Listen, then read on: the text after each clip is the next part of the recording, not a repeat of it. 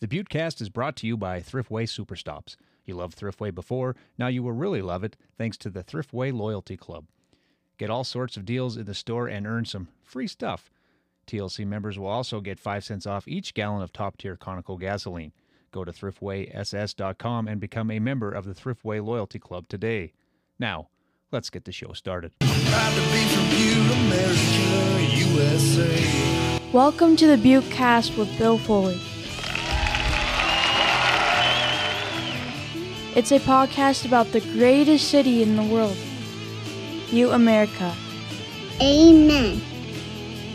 Let's meet the people and characters who make Butte the richest hill on earth. Now, here's my dad, Bill Foley.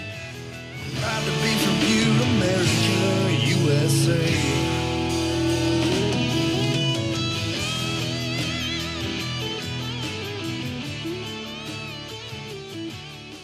Everybody knows Wetzel. That is what a dad of a Missoula travel basketball player told me in Dillon a couple of weeks before Christmas. Shawn Wetzel and I drove down from Butte to Dillon to referee 11 girls' basketball games in a row. In the hallway outside the restroom at the BW Lodge Gymnasium, this dad comes up to me and thanks me for refereeing. Are you working all day? he asks.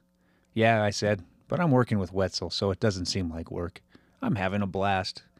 Then I made the silly mistake of asking him if he knows Wetzel, the unofficial mayor of Montana. Wetzel, the grandson of legendary Blackie Wetzel, really stands out, and not just because, as he says, he is 5 feet 20 inches tall.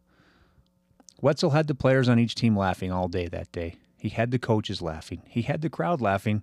He had me laughing. He moved to town about a year and a half ago, and it was the best acquisition since the Packers signed Reggie White as a free agent in 1993. Wetzel, though, is not just a great addition because of his comedy. He is a great example of how people should treat other people. As he says, he treats everyone like he has known them for years. Everyone should try doing that. In this podcast, Wetzel talks about his famous grandfather and the national media hitting up everybody with the last name Wetzel to comment about the NFL football team in Washington, D.C., dropping the name Redskins. He talks about being a sixth generation Montanan. He talks about growing up in Browning and having probably another million addresses before finally settling in in the mining city. He talks about serving as Butte High's assistant boys basketball coach under Matt Ludke.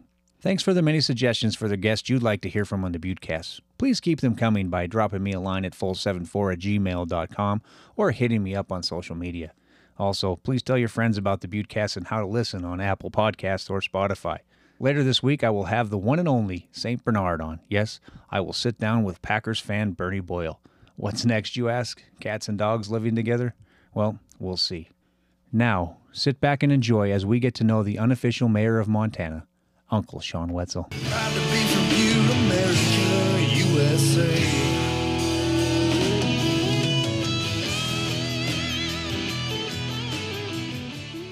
All right, Shawn Wetzel. Uh, I had Father Beretta on last week, and the only possible way to follow up with Father Beretta has to be with Uncle Wetzel. I don't know if that's a good thing or bad thing. I hope Beretta's a Jedi. He he, he might be, but you you very well could be as well.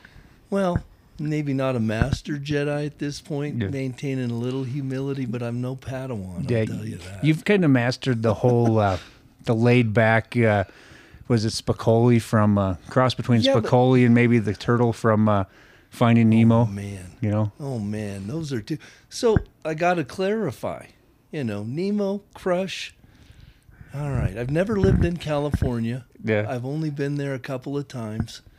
The degree to which I've been accused of being from there is uh, somewhat annoying. You you do seem a little bit surfer kind of. But Spicoli was a straight up head, man. Yeah. I mean, I'd like to think I'm a little more polished, a little more articulate, focused in the moment right now. Yeah. God bless you.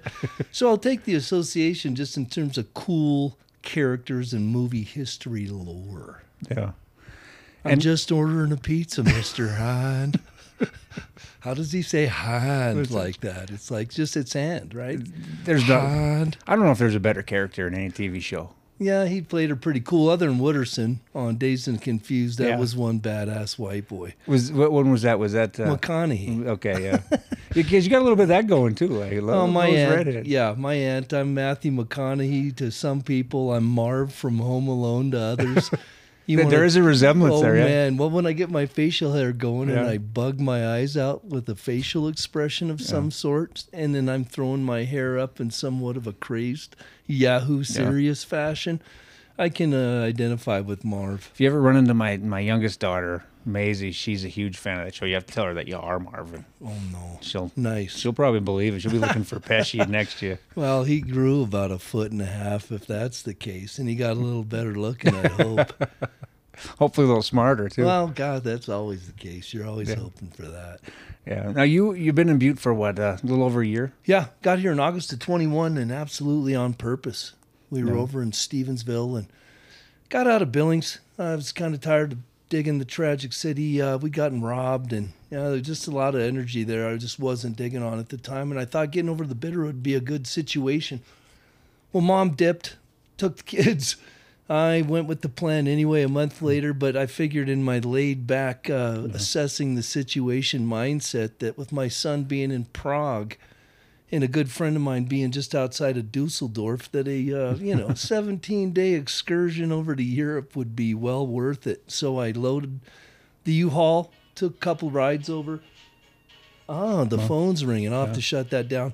But um, I fly over there a week after I uh, I landed on the 30th, and I ended up going to the Steel Pulse concert in Missoula stayed at my brother's next night, drove out to Seattle, and then ended up with a direct flight straight to uh, Frankfurt. And I was over there for, you know, 17 days. So come back, long story short, kid's gone, come back. I had Sheldon the second time uh, in August of 19, and, you know, it was a mess over in Stevensville. There was a mass exodus of athletic families, you know, kids with, you know, and it's even the school system. It just was, you know, not to disparage it. It was just the leadership at the time, and he's since retired. So I think this new cat they got out of Helena, um, God, I know his name too, and it ain't coming to my mind. But he's a salty dude, and I think he's going to be able to bring some good medicine over there. But long story short, I called Lutke, and I'm like, hey, bud, I got to get out of Stevensville like my ass cheeks are on fire. And uh, I've got some other things I wanted to look at in terms of counseling. I had some possibilities around the state, but I didn't want to get into the system. Again, I just figured at this stage, I like subbing. I like maybe working on a contract level, but you know, they're still trying to force me in my paltry substitute uh, payments. They want me to get into the teacher's retirement system. I'm like, I can invest and make way better returns in safer things. I mean, 401ks have taken a dive and but you know, long story short as I tell Lutke I got to get out of here and I need to I want to get to Butte. Sixth generation Montana boy. I've lived, you know, grew up in Browning. Uh lived in Missoula, born in Missoula, lived back in Missoula and Billings in the 5th grade, Lawrence, Kansas 6th grade.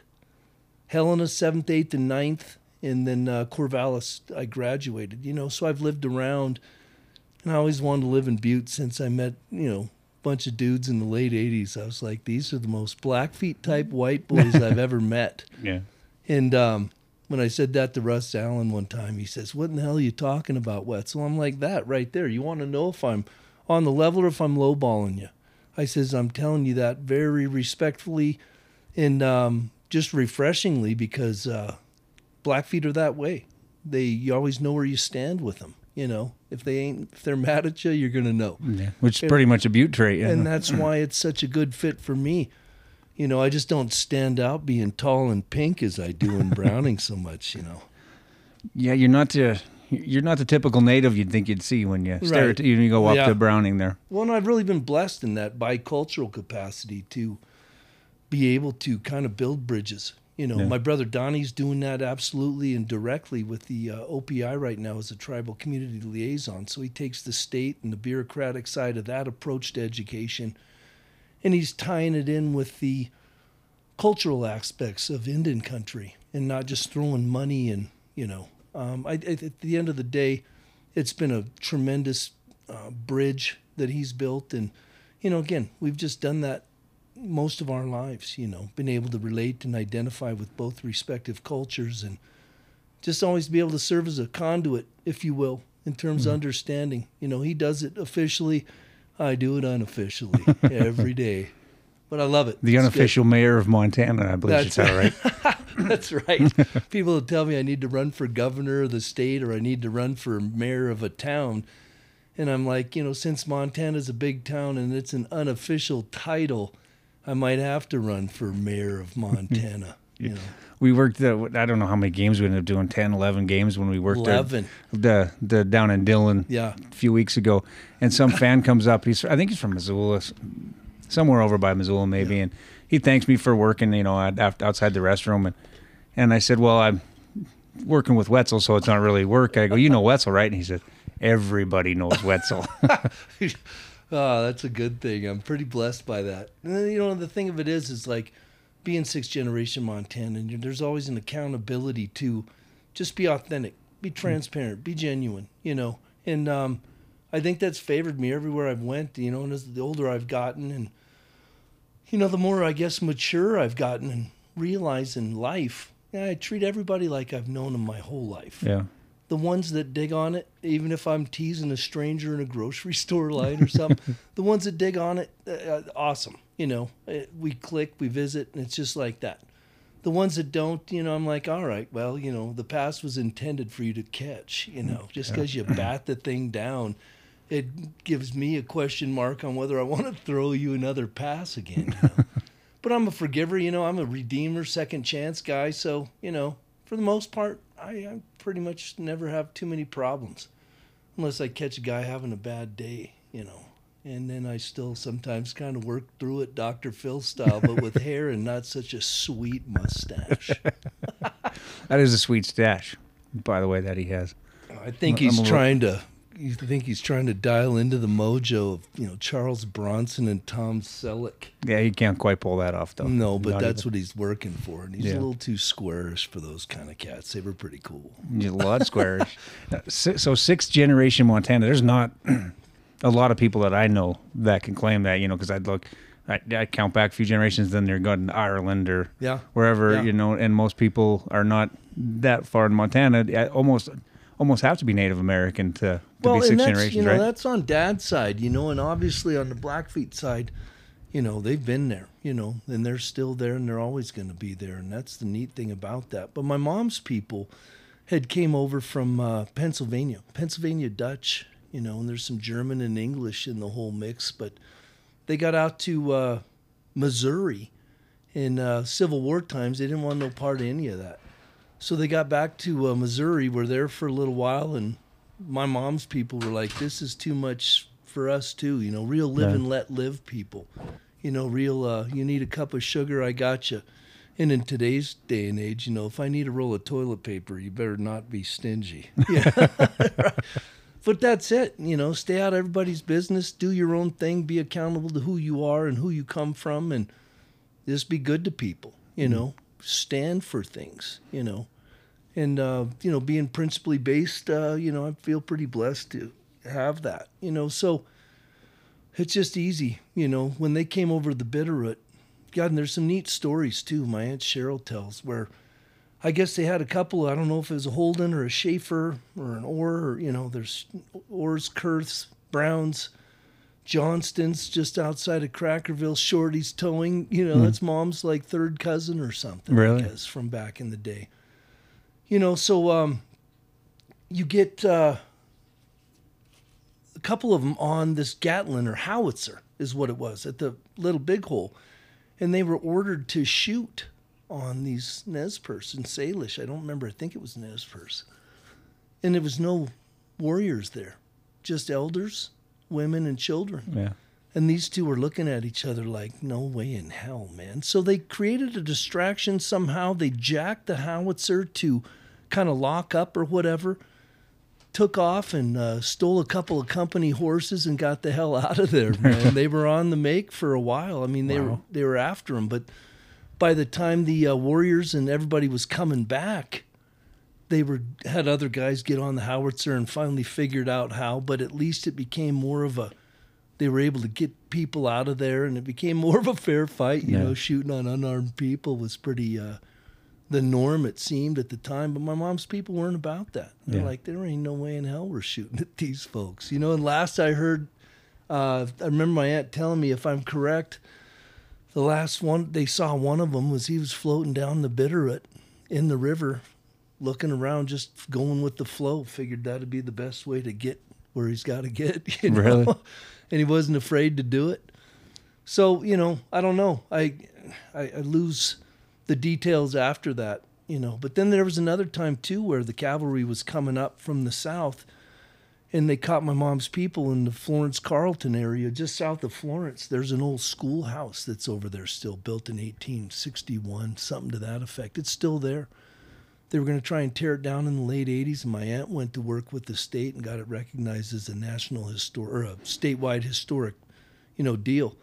So since they couldn't tear it down, they wanted to turn it into a barn. They literally had to rip out the floors of a hundred some year old building, you know, barn or schoolhouse, if you will. Hmm. So they ripped out the floors. Now they got exotic goats and little tiny miniature goats. It's kind of weird, but it's kind of cool. Big barbed wire peace sign on the barn. Yeah. you know, threw a couple of eaves on it. But about that time, they Chief Looking Glass and I guess company of his guys headed up to Lolo Pass, and uh, my mom's people diverted the cal- cavalry north to Missoula, you know, which is known to be you know Hellgate Canyon, which they called the gates of hell at the time because then Blackfeet had lay in wait and you know ambush any of those cavalry that came through there. They're like you're not coming through here you know? So there's a lot of history to that and i always thought it was neat and i've had to tell people you know hellgate high school hellgate canyon it was all predicated on how the blackfeet dominated that at one point in time trying to salvage any autonomy they had at least conceivably left you know so yeah, I just I look at all that and I look at the balance of it all, and like I said, I'm sixth generation. My kids are seventh generation, and you know I raise them accordingly. I want them to be accountable to that. I want them to understand who they come from, and that there's a certain candor and demeanor and authenticity, really, with which you need to carry yourself. It seems like that's something Native American history and Native American studies. I took a class. I took a 300 level class in, at the University of Montana, and it, it didn't. I don't know if it was, wasn't the right time in my life, or I wasn't taught the right way, or maybe I should have started with the 100 level class because I had to fill an elective, you know. But it seems that it's that's not taught enough.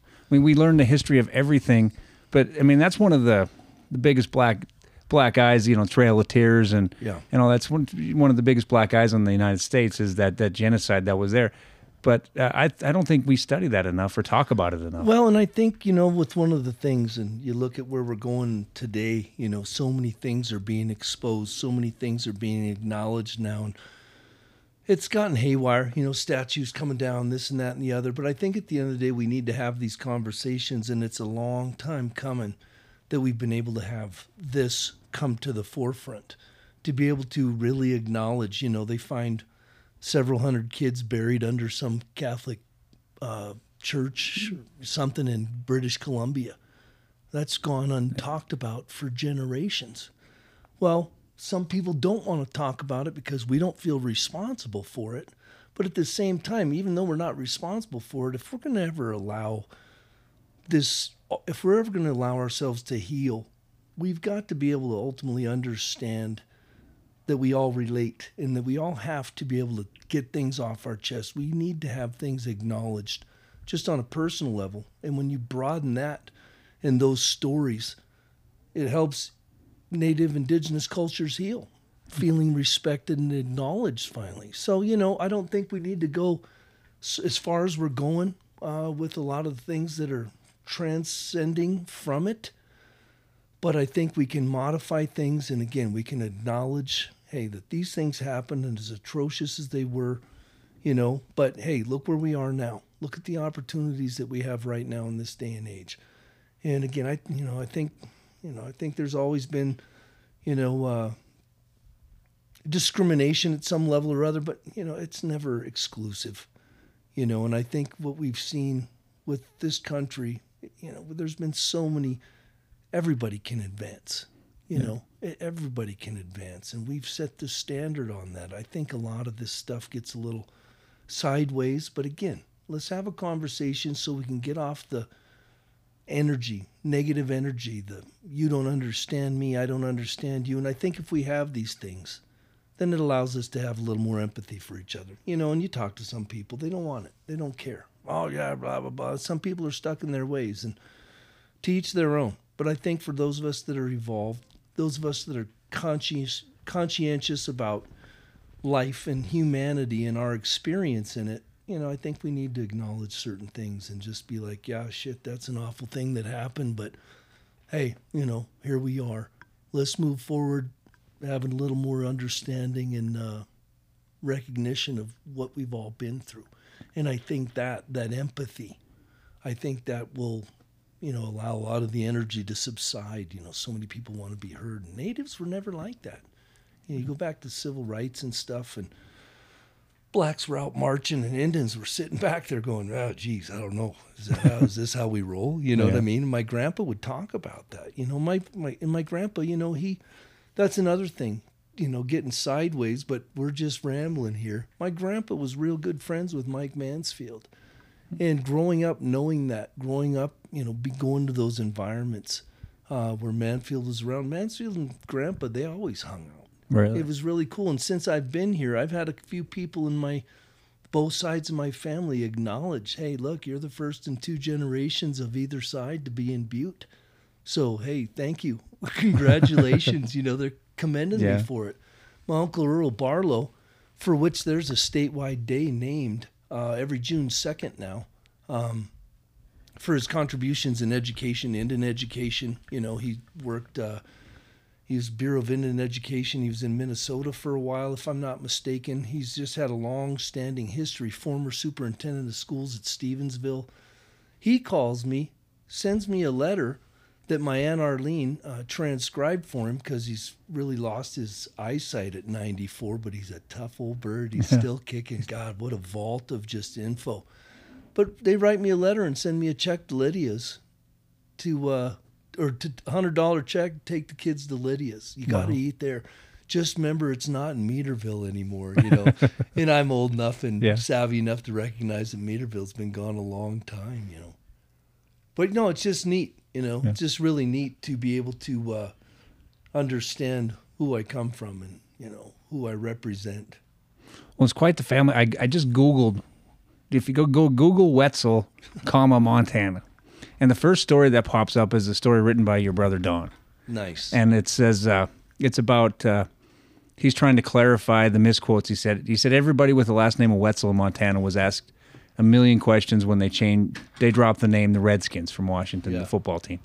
And he said uh, he's been misquoted a million times, so he wanted to kind of clarify his stance on it. Because your grandfather, was your grandfather, the Darky, is that what they call him? Blackie. Blackie. well, yeah, Blackie. Well, no, Blackfeet man. Is that what it His name is six In them in Blackfeet language, six in them is Blackfeet man or man of the Blackfeet. Yeah. Well, they called him Blackie for short. I got to share this story because I think it's one of the funniest stories ever. so, back in the 60s, when he's in D.C., he was a keynote speaker or something to that effect. And Bobby Kennedy was up there. He was kind of running things. And, well, there was mostly about, there's probably about 2,500 people in this one of these Capitol buildings, you know, 2,500 people in this huge, you know, area. And um, Grandpa, like I said, he was keynote speaking. And, he comes running it comes in a little late and everybody's positioned well there's about 85 90% of that population is blacks. And then there's some indians there and there's some other you know minorities being represented but it was primarily blacks. Bobby gets on the mic and he says hey blackie get, let's get up here. Let's get things rolling i guess the whole damn place went silent you know, I always loved hearing that story. And Grandpa, you know, he's shaking hands with a table full of blacks. He knew some of them, you know, and well, I guess I have some explaining to do or something like that. He just always had a way about him of just everybody in the room when my grandpa was around, you know, he just always had that medicine about him to uh, make everybody feel welcome, make everybody feel like, hey, we're all on the same page here. He just had that way about him. And I always thought that was a neat characteristic about my grandpa.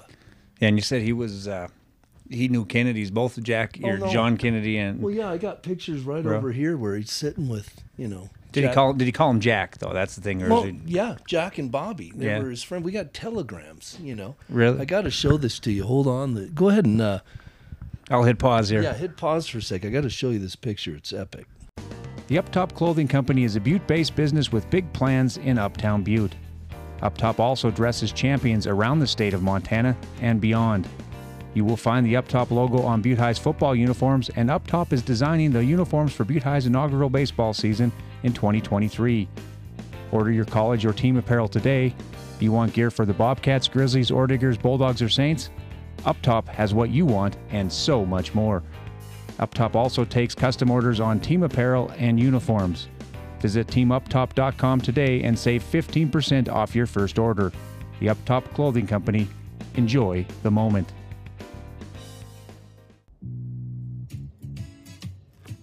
There's no story so good that a drink from Park Street Liquors won't make it better. From the finest whiskeys and regional spirits to the latest RTDs and select wines, Park Street Liquors has all the ingredients to make your parties and stories legendary.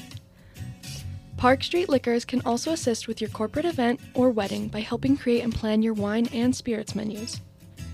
You name it, and Park Street Liquors has it. Stop by and see Tom and the crew at 133 West Park Street or call 406 782 6278. Make your stories legendary. Markovich Construction Incorporated is Southwest Montana's largest and most successful general contracting firm. They employ the best field craftsmen, managers, and support staff, and they maintain the most complete fleet of building construction equipment in the area. Markovich Construction has the construction team to make any project a success. They have a proven successful history of working with owners and design professionals to address any project challenges, and they routinely bring in projects ahead of schedule and within budget. Recent projects include the Veterans Home, Bert Mooney Airport, Starbucks, the Ridgewater Water Park, and more. Visit markovichcons.com to see some of their recent projects and call 406 494 3901 to let Markovich Construction work for you. Markovich Construction, when performance counts. 5518 Designs is your uptown butte destination for all of your apparel and gift needs. 5518 offers their own line of in house designed and locally produced apparel celebrating what we love about Butte and our Montana lifestyle. You'll also find outdoor essentials such as Chaco sandals, Dakine backpacks and gear, and Kavu apparel and packs, something for the whole family. Visit 5518 Designs at 27 North Main Street in the heart of historic Uptown Butte and online at shop5518.com.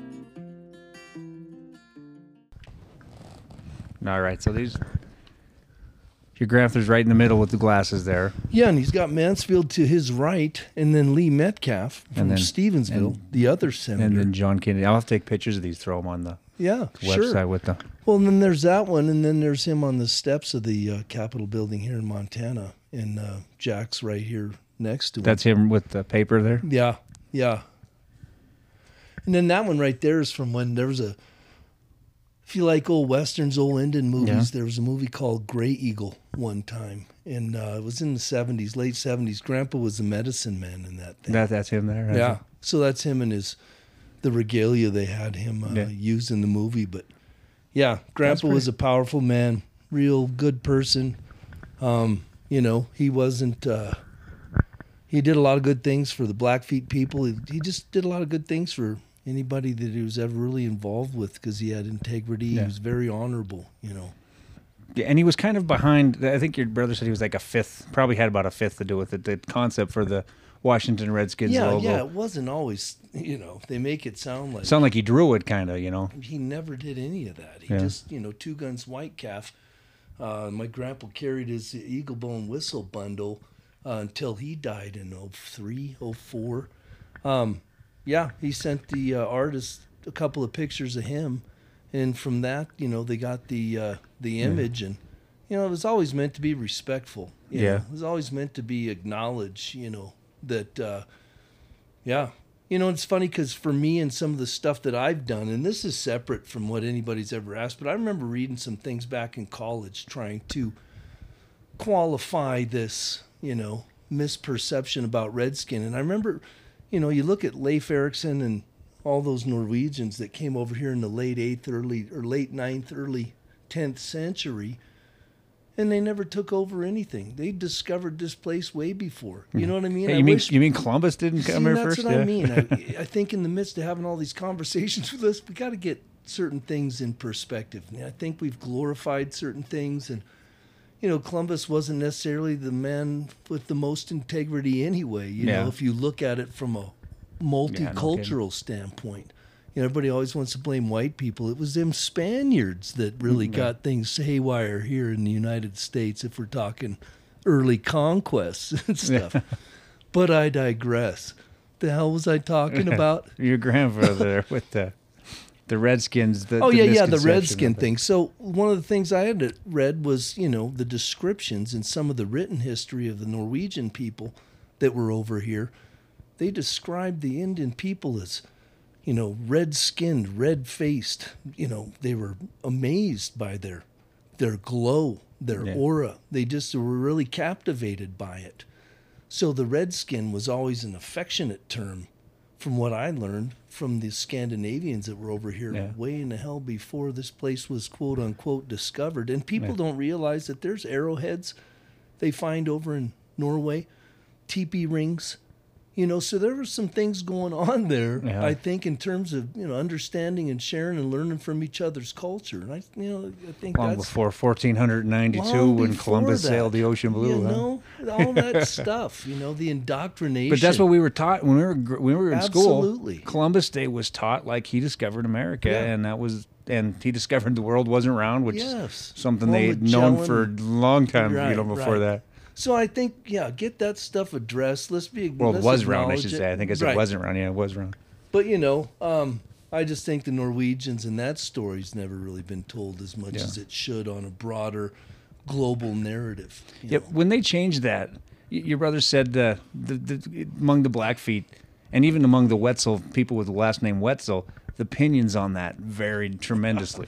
was how, how were were they? Was that something that you got the sense that that was well received by the Blackfeet, or was it something that they Oh man, they just shook their head at? Or I'm gonna get in trouble because I've really got a theory and it's pretty well substantiated.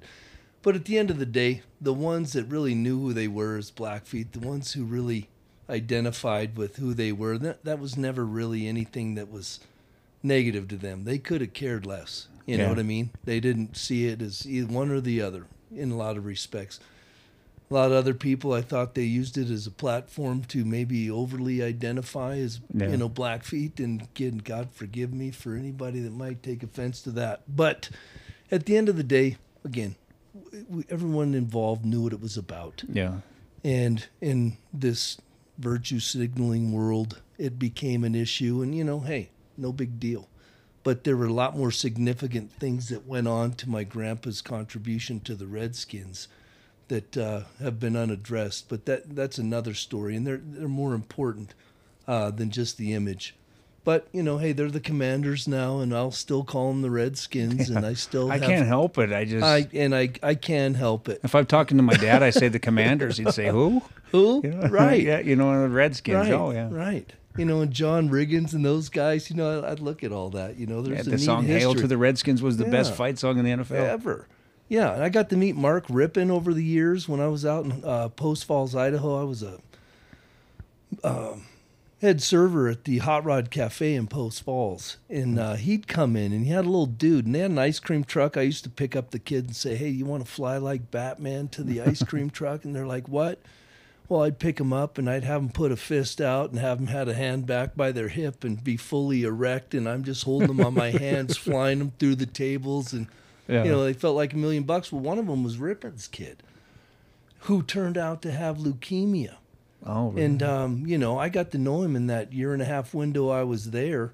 And then, you know, he was just a neat dude. He'd come in, I'd shake his hand. You know, sometimes he'd sit at the bar, he'd be by himself, and he'd just watch football or watch sports. You know, He'd- I think he was just looking for a little space. But what a neat dude Mark Rypien was. They ended up losing that child, unfortunately, and I always remembered that. You know, I always just wish I could have, you know, been able to. If I'd have still lived there at the time, I I know I would have been. I would have went to the thing, you know, because I just got to, you know, I'd sit and visit with him. He was just really easy to visit, you know, and he's a Spokane Indian, you Yeah. know. He's from one of those tribes over there, if I'm not mistaken, maybe Idaho, Panhandle, but uh, yeah, I just think the Redskins thing. Uh, hopefully, everybody's happy. And uh, again, it's who cares? There's no way anyone's gonna be happy. You know, as a, as a guy who uh, I can't go outside, I'd go out and if I stood outside now for 15 minutes, I'd get sunburned. You know, Right. I'm, I'm a lily white guy.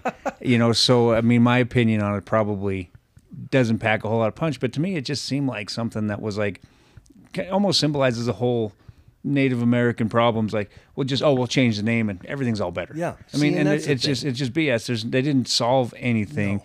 If they really wanted to address the issues, there's a whole they could address the Yeah, issues. there's the MM, you know, uh, IW, murdered missing Indigenous women Yeah. cause. There's more legitimate things that are really affecting Indian country right now than whether all the virtue signalers or whatever you want to call them, if that's a little heavy, whatever their thoughts are. Yeah. I just think at the end of the day, okay, we've got it behind us. Now let's focus on things that really matter.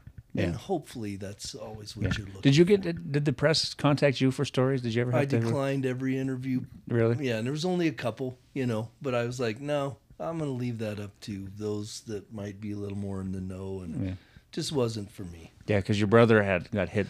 and Donnie, times, yeah. he nailed it. You know, Yeah. Donnie nailed it. So to get out there and regurgitate something along those lines, and maybe not even fully address it because he'd been so p- peppered and bombarded with it, and he handled it like class. And Donnie's, I pretty much everything Donnie said, I always pretty much stuck with. Everybody else's version was always a little more flowers and fluff, and yeah, uh, you know, he, he was right to the no, point. huh? Don't mess around. Yeah. He never has, and he never will. You know, he's genuine as they come. Yeah.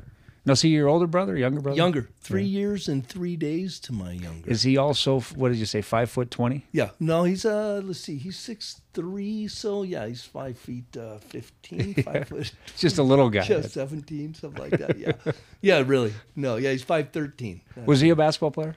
Um, oh yeah, hell yeah, Don Did- is a great athlete. And where'd he play at? Where, Well, what's funny with Donnie is, you know, he was a freshman at Corvallis, you know, and then I'd graduated the year before. They went to state. Then he dad moved, went to work with Stan Stephens at the uh, coordinator of Indian Affairs for the state. And then Donnie went to Boulder, played under Norden. Well, they were loaded there, you know, Shan Holzer and Vic, and they had a good little squad there, and they would have been good again. But Dad went and took the superintendency up in Harlem. So Donnie went up to Harlem, finished his last two years there, and battled hard, changed the culture of Harlem just immediately. Um, didn't make state either year, but you know he was a multiple uh, state finalist and making state in that classification is a pretty big deal, right? it's tough, you know, and he goes to state and track and he's uh, you know, multi again, multiple medal winner, didn't never won one, but uh yeah, hurdles like 100, 200 long jump, 400, you know, and then he gets into the hurdles, the 110 highs. Never ran them until districts his senior year. Ends up taking second in state. Really? It So was he- amazing So he's just an athlete. just an athlete, you know, and he had football scholarships up the yin yang. He was faster and geez, grease lightning that kid. I always said he was always ran like the cops were chasing him. but um, I'm telling you, he could have went to several D1 schools and he was a hooper. You Yeah. know, he loved his hoops, so he went and played and was a part of a real transformation from uh, Gary Bays to Craig Carse uh, when MSUB went from nor- you know Eastern to MSUB about Yeah. the time Northern went to uh, MSU Northern, and um, yeah, they won the GNAC two years in a row, and you know he played with Glico and Brent Montague and those guys. You know they had a nice squad, Yeah. um, and yeah, they bled for each other. You know, Yeah. Carse was that dude. But yeah, so Donnie, you know, he did that, and you know, for me, baseball was always my favorite sport, and Really? oh boy, When you're five foot uh, twenty, that it seems like it's easy to have a hole in your swing because No. you don't see a lot of tall guys. yeah. Well, I with- tell you what, I, would be lying. high to, average. I'd be lying to you if I didn't tell you a curveball folded me like a piece of paper half the time. but uh, no, I was a pretty good hitter, pretty good contact hitter.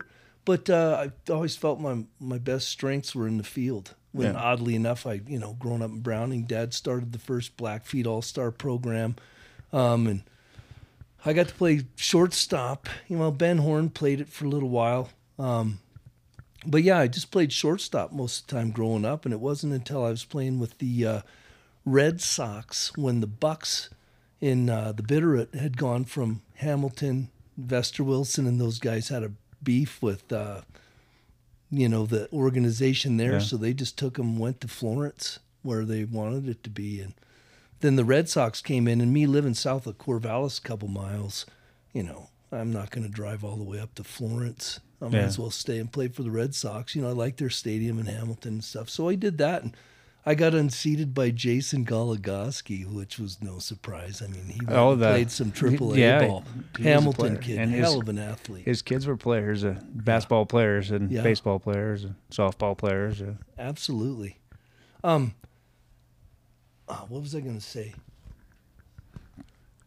yeah, you played. So baseball, you played shortstop. Yeah, I played shortstop. Then I ended up playing. I, I would have. I would have pitched. Yeah, I was going to put you at first base. Yeah. If, if I'm if I'm And starting my team, just because you're six six eight, that's Yeah. a pretty good size for first. and I was a good target, but I cover a lot of ground. I was pretty rangy, and ended up playing a lot of softball over the years. Uh, just that I'd let a you know some smaller dude on a new team be like, "Yeah, yeah," and I'd play with my man Beaver Fisher and those guys. I'd let him kick it around for a couple weeks, couple months, like Pele out there. God rest his soul. It's a great one. And then I'd always end up taking over. So yeah, just you know, being able to play in that spot, it was always kind of fun for me. Kind of allowed me to quarterback the infield and such. But nevertheless, the only D1 school that ever gave me any sniffs was Gonzaga, and they were recruiting me mostly for basketball. Really. But uh, But they you know- talk baseball though, huh? Oh yeah, that was the only school that was willing. They Yeah. wanted me to come in and throw. But you know, Could I you uh, could you bring the heat, or were you more yeah, I of a had a little more of a Randy Johnson kind of mojo. Yeah, I could throw it. I had good. Did you have the long hair then? No. See, Dad, no old school. You know, he was a superintendent, principal. Yeah. Yeah, I was. Because now you up. got that. You talk about Marv. You also have a little Randy Johnson. There. right, right. Yeah. But I am a righty. I bat left and Yeah. throw right. But uh, yeah, I just never really gotten into pitching at the level that it was, uh, you know, a strength of mine. Yeah. You know what I mean? I just usually played in the field. But uh, you know, nevertheless, I went to Missoula and played basketball there for a year. Red shirted. I didn't like red shirting, but I mean, I didn't want a red shirt. We came to the Butte Civic Center, and I was kind of gauging things. Who was know. there? Was uh, over there then coaching?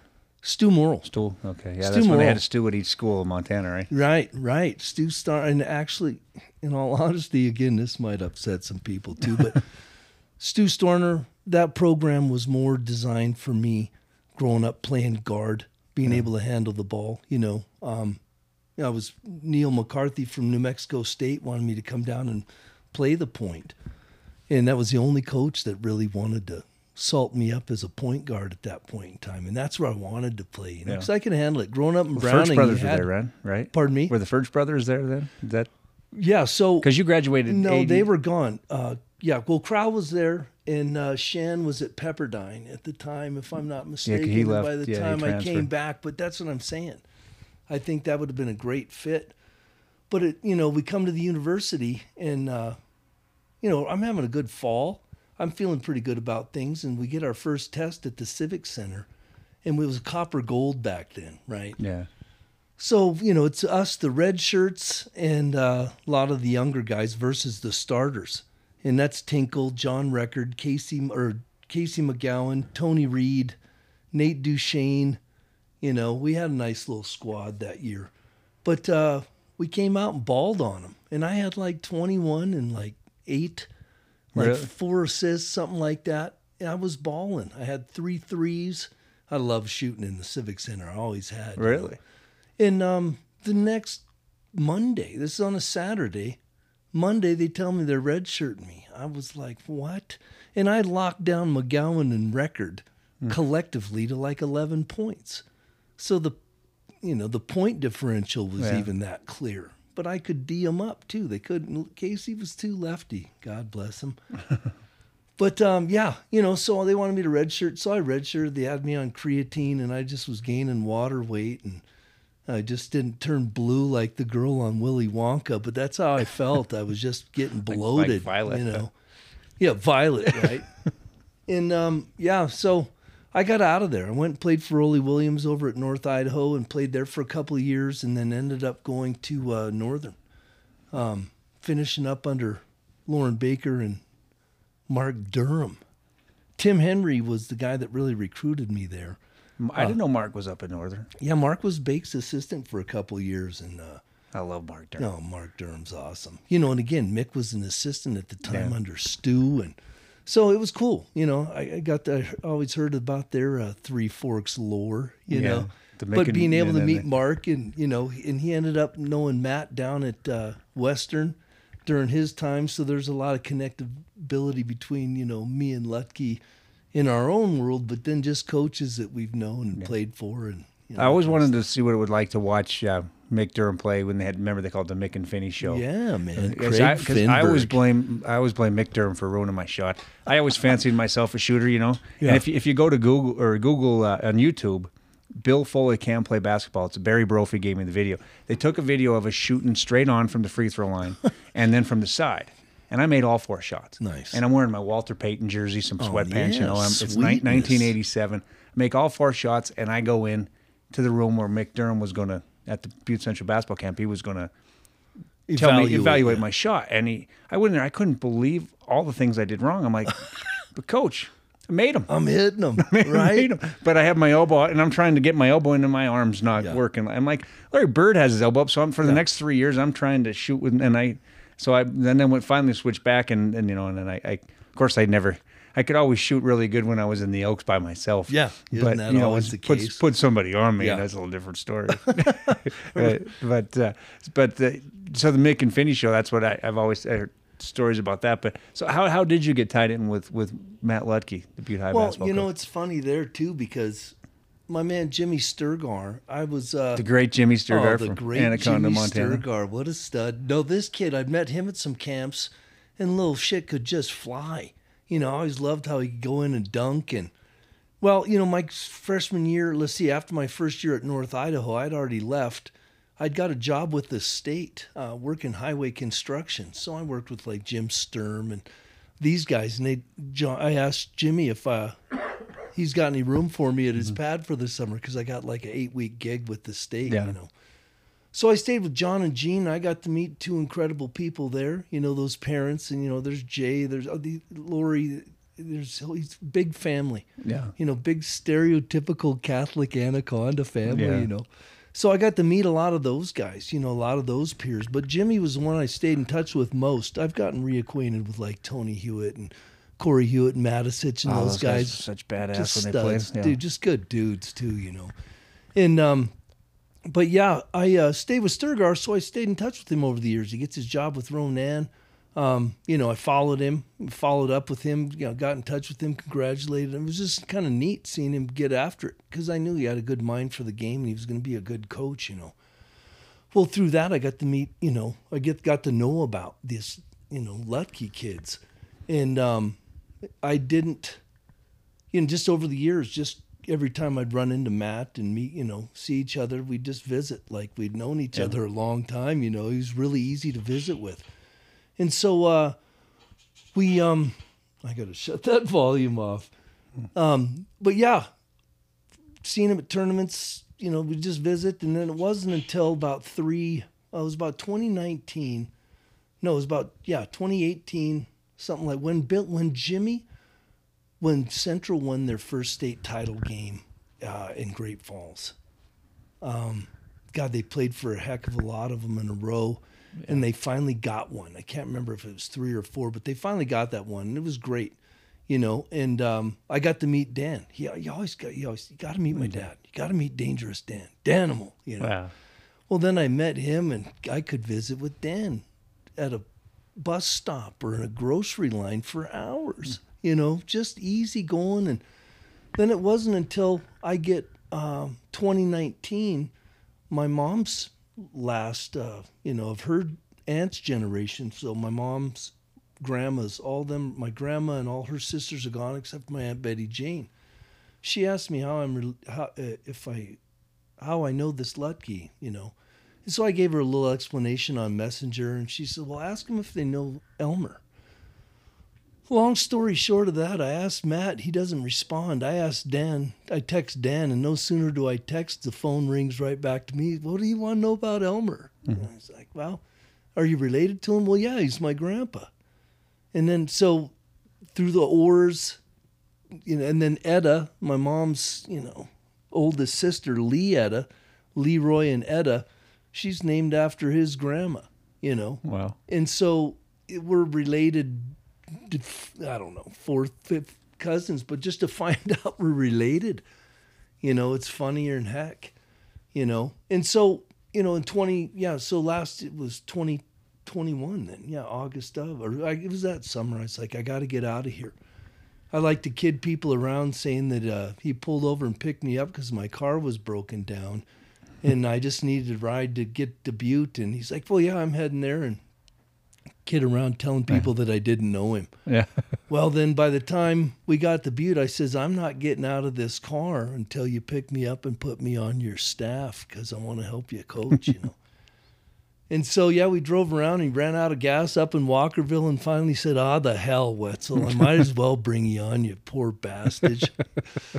no, but yeah, it's cool. It's just really good, you know. And, um, you know, again, gets back to, you know, what are we doing as coaches? What are we doing as mentors? What are we doing as educators? And, you know, I think uncles, you know, it's funny, you know, as a dad, I'm always trying to help in all those hats that you wear you're just trying to help prepare kids. You're trying to help kid put kids in the best position they can to ascertain and grasp the things that I think a lot of them uh, could be destined for. You know, they just deal with a lot of things. So being able to coach, being able to do that, to do it with a man of Matt's caliber, you know, he's as solid as a dude as I've ever known.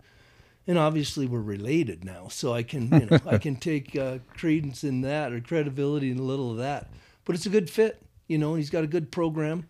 This is fourth year, you know. Uh, we're turning a corner. I think he's just kind of made the best of what he's had previously, and but the kids in his system that are coming up now, you know, they're all in high, or they're starting to be in high school. They're that freshman class, sophomore class. Um, yeah, we just got good things happening. We got real good kids. We got a good senior class. Um, yeah, just neat kids, you know, that I'm just really thankful to be a part of their whole deal. And, you know, again, it's funny. They call me Uncle Wets because of Russo. And I love it, you know. Yeah. And then being Matt's varsity assistant this year. Uh, last year I coached the sophomores exclusively. And this year I get to be in Matt's back pocket. So it allows me to kind of pop around to the other programs too. And, you know, just come in Uncle Wet style, and you know, sometimes I'll give them water, or yeah. sometimes I'll just try and stay steward like, you know, yeah. look after. Well, because he, he's, I guess to say the least, I would describe him. He's very intense during Matt? the game.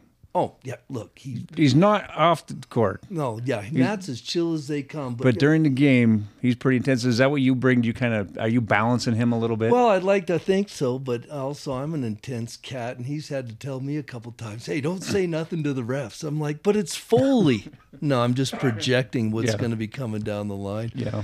No, Friday. but yeah, I, I'd like to think at the end of the day, understanding him as I understand me, and just the you know compatibility and the symbiotic way we connect. Yeah, I think anytime you can help balance anybody, um, that's a blessing. That's a that's a compliment. That's an honor. And I think you know I just think you know we go together like peanut butter and chocolate. You know, with a little you know a whole lot of nuts in there. I was swearing you were going with jelly, but yeah. no, right? But no, I'm just like I said. I'm blessed. I'm humbled, and you know, being here in Butte, yeah, it's a great fit. I want to die an old bastard in Walkerville in my 90s if I'm lucky enough to do so. And if I ever do leave Butte, I'll probably, uh, you know, maybe summertime or winter up in Anaconda, you know. but uh, beyond that, I'll travel here and there. But, you know, I don't know to what degree I'm going to get too frisky moving at this point, you know. Done a lot of moving in my life. Casa Grande Steakhouse serves steak and so much more. You cannot beat their seasoned hand cut Rocky Mountain ground beef but did you know about their menu filled with made to order pastas, chicken sautés, mouth-watering seafood, appetizers, enticing desserts, or their most recent addition, sushi? Thursday nights are sushi nights at Casa Grandes, where you will be welcomed as a part of the family. Casa Grandes can also handle all your catering needs with style, class, and a taste that cannot be beat. Visit Casa Grande Steakhouse inside the historic Bertoglio Warehouse at 801 South Utah Avenue in Uptown Butte. Call 406 723 4141 for reservations. Check out their menu at CasagrandeSteakhouse.com. Casa Grande Steakhouse, eat where the locals eat. Dig City Supply has everything you need to cheer on your Montana Tech Orediggers with the largest selection of locally designed and produced, fully licensed apparel and gifts. Bulldog and Maroon fans can shop their huge selection of fan gear for your teams and schools, as well as a wide selection of Butte themed items. Modern, classic, wear your pride from Dig City Supply, a division of 5518 Designs located across from the parking garage at 43 West Park Street in Uptown Butte or online at digcitysupply.com. Visiting your neighborhood Thriftway Superstops was already your favorite stop of the day. Now it is even better. Join the brand new Thriftway Loyalty Club to rack up big discounts, earn free stuff, and receive more TLC with every visit. Download the TLC app and take advantage of great deals on pizza, grab and go favorites, fresh brewed coffee, cool fountain drinks, and much, much more at your neighborhood Thriftway Superstops. Loyalty Club members also save 5 cents per gallon off top tier Conoco fuel every single day. Plus, earn points at the pump and in the store. This message is brought to you by Anno Designs in Anaconda. I know what you're all thinking. Foley, you twit. Why are you letting this Anaconda hack get connected with the Buttecast? Well, folks, money talks. Anno Designs is a printing and direct to garment shop in Anaconda. But that's not all we do. We actually specialize in embroidery and graphic design. We also dabble in sign creation and vinyl banners, also decals for your motor vehicles. Now, there are so many great options for screen printers out there. Take 5518 for example. You all know the work John and company do in Butte. And like me, they support local guys like this who started a podcast. Really original. But if your current printer is too busy to get your job done in a timely fashion, why not give us a try? For a limited time only, all new businesses who place an order with Anode Designs will get their screen, embroidery, and graphic design origination fees waived. Just call 406 563 0121 or email Anode Designs LLC at gmail.com and use the code FOLEYWHO during the consultation. Anode Designs is a proud supporter of the Buttecast and is pushing hard to get more Anaconda talent on the show. Don't just take it from me, listen to the buttery smooth voice of a Butte legend tell you. There's two things we like about Butte. It's 24 miles away, and Tom O'Neill. Welcome to Copperhead Country. Well, you played for Helena High as a freshman, right? yeah, yeah. Then Corvallis, and then Yeah. you're you had a million addresses along the way, right? You ain't lying. Yeah. You ain't So now your your kids, Bulldogs though. Yeah, no, and that's that was one of the things I told the kids. I told Sheldon. Kiana wasn't with us yet, but she knew she was coming to come back with us again. Um, and I said, "Look, I want you guys to. I've always wanted to live in Butte. We need to be in a place where, you know, we're around authentic people that are too real and genuine to front around and act like anything. I think we need that right now. You know, I think the bitter had been just a bitter's been compromised. A lot of out of staters. It's just kind of become a different place. There's some still old staples there that I'm glad are there, but uh, yeah, it just wasn't for me. And I says, and the key thing about it is you guys will be be able to say you're bulldogs for life. They didn't necessarily get that at the time Yeah.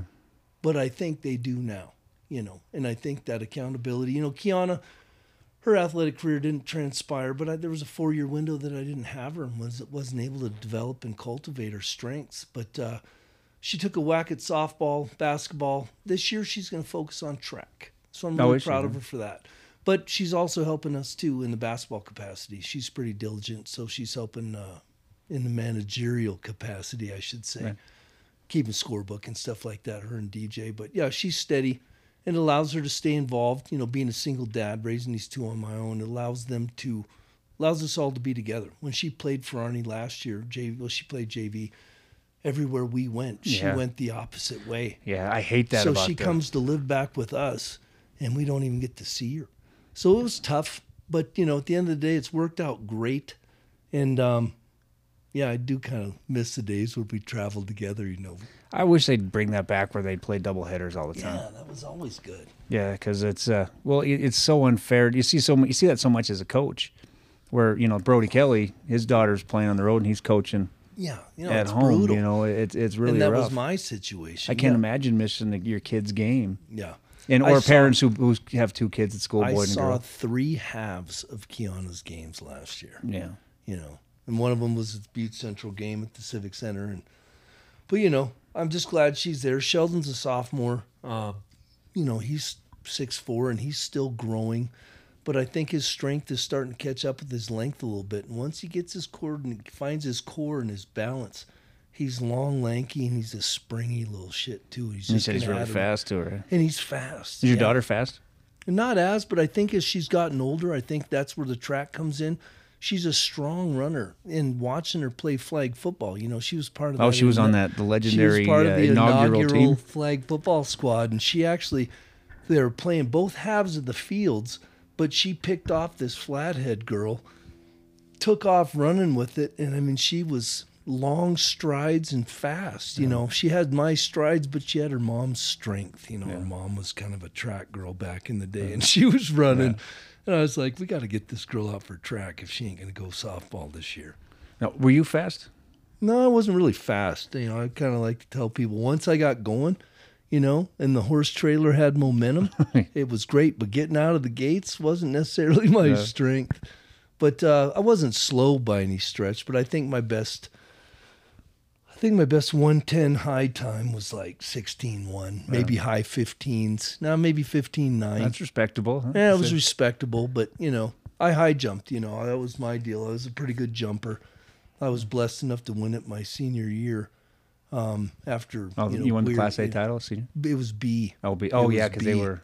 That was year McNally went like six nine, Yeah, what did you go? six six. That's pretty high. No, it was crazy because leading up to that, you know, I'd had some injuries with my feet, uh, just my left foot specifically. And um, my senior year, you know, I went six four as a sophomore. Then I broke it my going into my junior year. Mick Durham was actually in the gym July first, nineteen hundred eighty six. Corvallis gym. I remember feeling a snap in my pinky bone in my left foot. I got rainbow arches. Well, they didn't have orthotics or anything Yeah. At that level unless you went to the doctor, which you know took me three breaks. I was in crutches seven months out of thirteen. No uh, kidding. going my between my junior and senior year.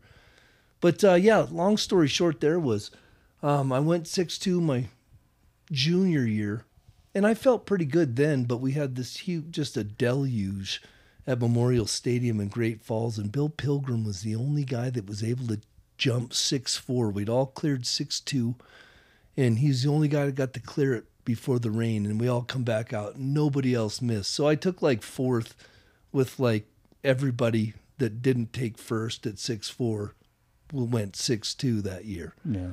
And then I my senior year, you know, broke it again. Um yeah, it was crazy.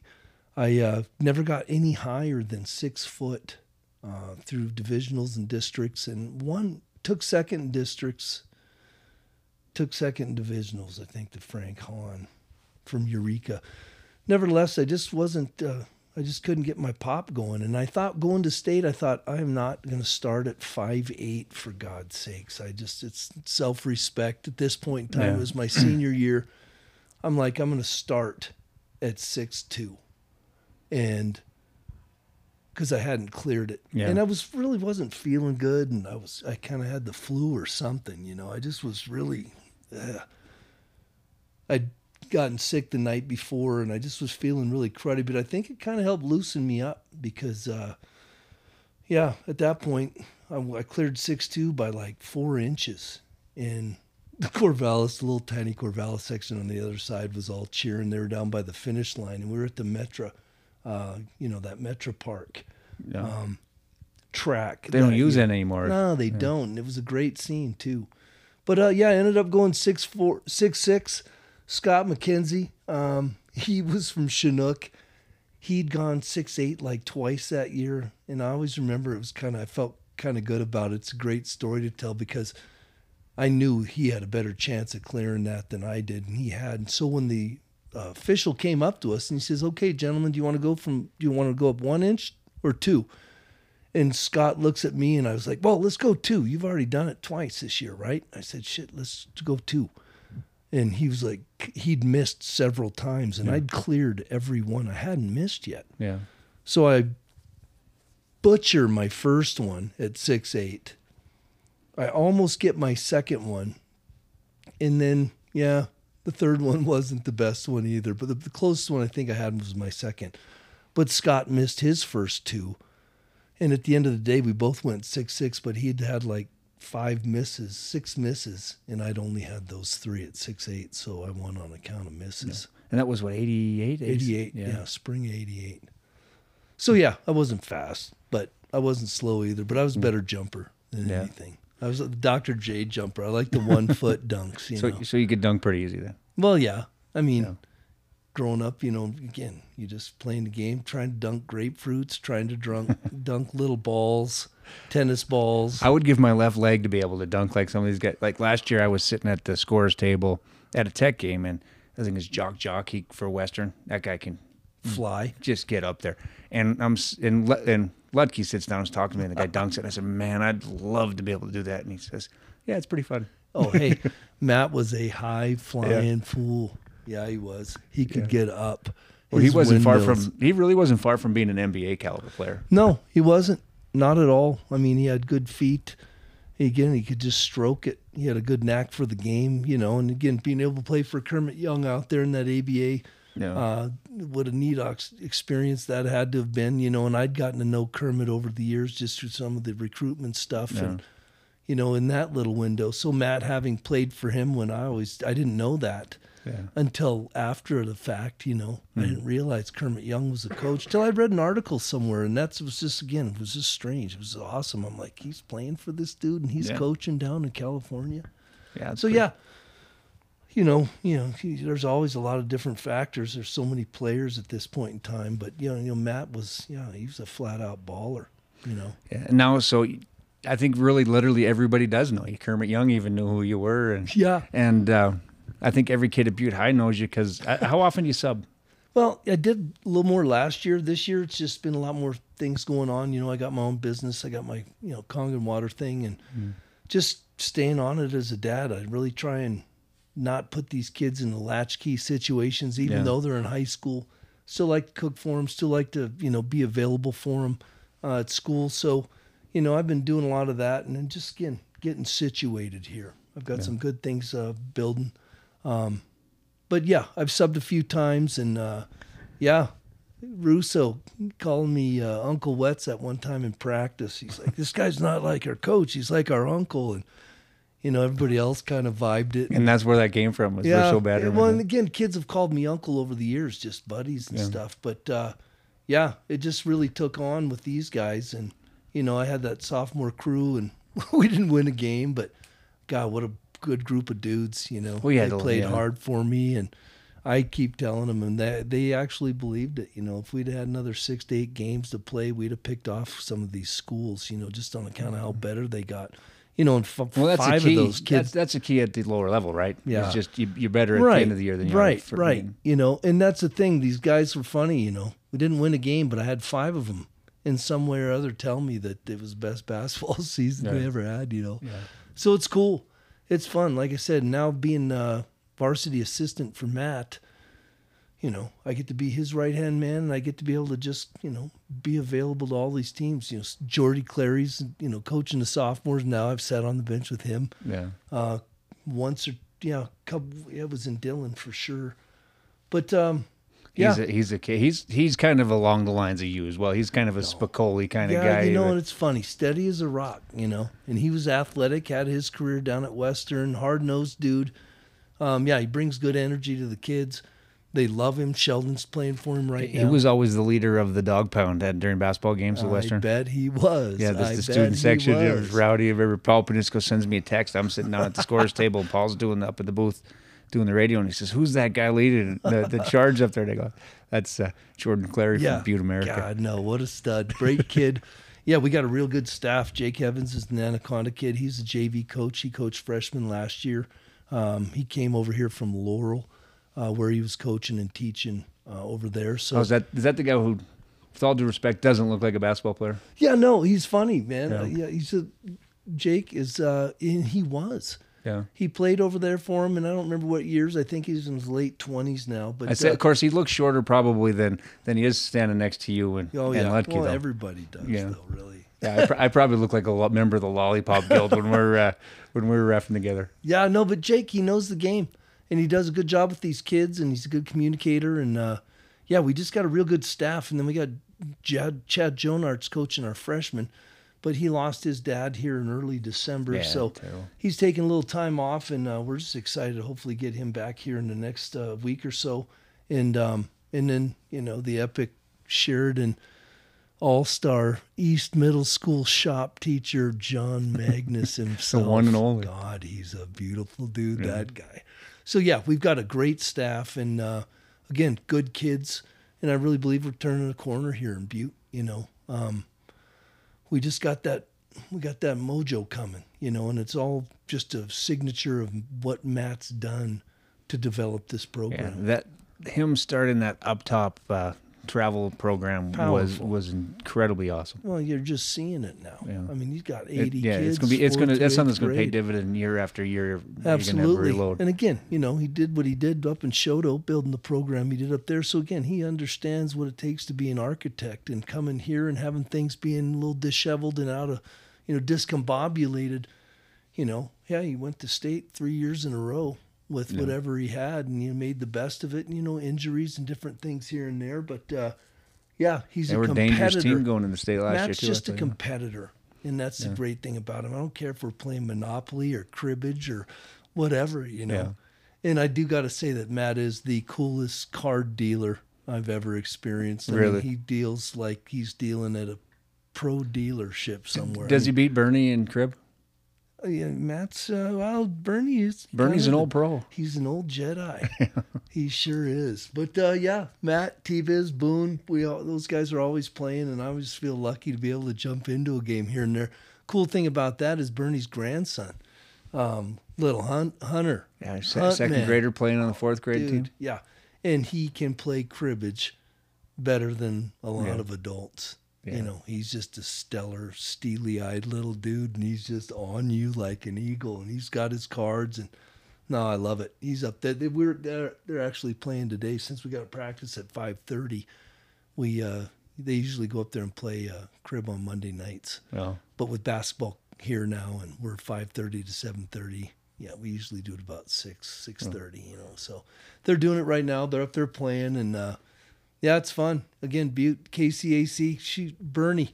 Speaking of Bernie, this guy, I roll into town and I track down John, uh, Jeff Briney. And John Briney uh, grew up in East Helena, but these are Jim Briney's kids. And Jim Briney's a, you know, Butte staple, you know, yeah. to those guys in that generation. And I uh, hadn't seen him in years. And when John was playing with me up in Northern, John, uh, Jim used to bring Jeff and uh, one of his buddies up on and off. And I learned, I remember this little dude too, since I've been here, that what that buddy that would come up with Jeff and Jim was uh, Luke Steitzer. No, really. Yeah.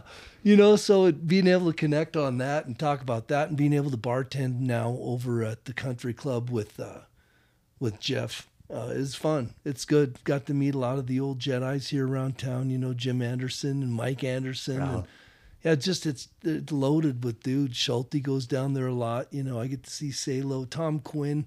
You know, golf season. It's just neat running into a lot of those guys. And, Yeah. connecting to them. Old Dan Mulholland's related to uh, Brian Mulholland, who I played with at Helena. Really? You know, so yeah, just a lot of small degrees of separation being here in Butte and you know connecting with a lot of people. It's Yeah. pretty cool. So you say Montana's like a big small town. It's a big ass And- town, but Butte's like the like the- spread out Doesn't Butte neighborhoods. seem like it's like should be it should be at least the epicenter of that? Uh, you know, at one point in time, anybody worth their weight in salt know should know that it was. Yeah. You know, I mean, but uh, yeah, I think to the traditionalists, to the purists, to the authentic ones, they realize everything started in Butte, and even though Butte's maybe lost a lot of its luster around the state, and Billings is all magical now and all this stuff. No, Butte at the end of the day, I think is going to be the one laughing and smiling the biggest because uh, it just has what a lot of places don't, and I guess you, I don't know how to qualify that above and beyond the authenticity and just the transparency. You pretty much get what you get, you know. yeah. Well, we're laughing and smiling a lot more now that Uncle Wet's moved to town. God bless you for doing so. I appreciate it. Well, I'd like to think that my comedic uh, demeanor and uh, way of life adds to that. And I appreciate you guys picking up what I'm laying down like a Kris Bryant grounder to end the World Series that year. Remember, he had Yeah. that big shit eating grin on his Yeah. Those are the kind of grounders I like to hit to people. All right. Well, Wets, I appreciate you joining me today. Of course, this is one of what, 23 you said? First of 23 appearances Uh, oh, on the podcast. Oh no! So this could be a continual Yeah. thing. Well, I'll always be able to stop in and have Yeah. have a drink, Kangen water with you. Let's get you filled up before you get out of here. But no, thank you for having me. I appreciate it. Um, yeah, first podcast I've ever been on, so Okay. I'm gonna be curious to see. Don't blackmail me with this. It's going to be all out there in the open, no editing or anything. God so. bless you. Then I am in trouble. All right. Well, thanks, buddy. I appreciate it. You got it, brother.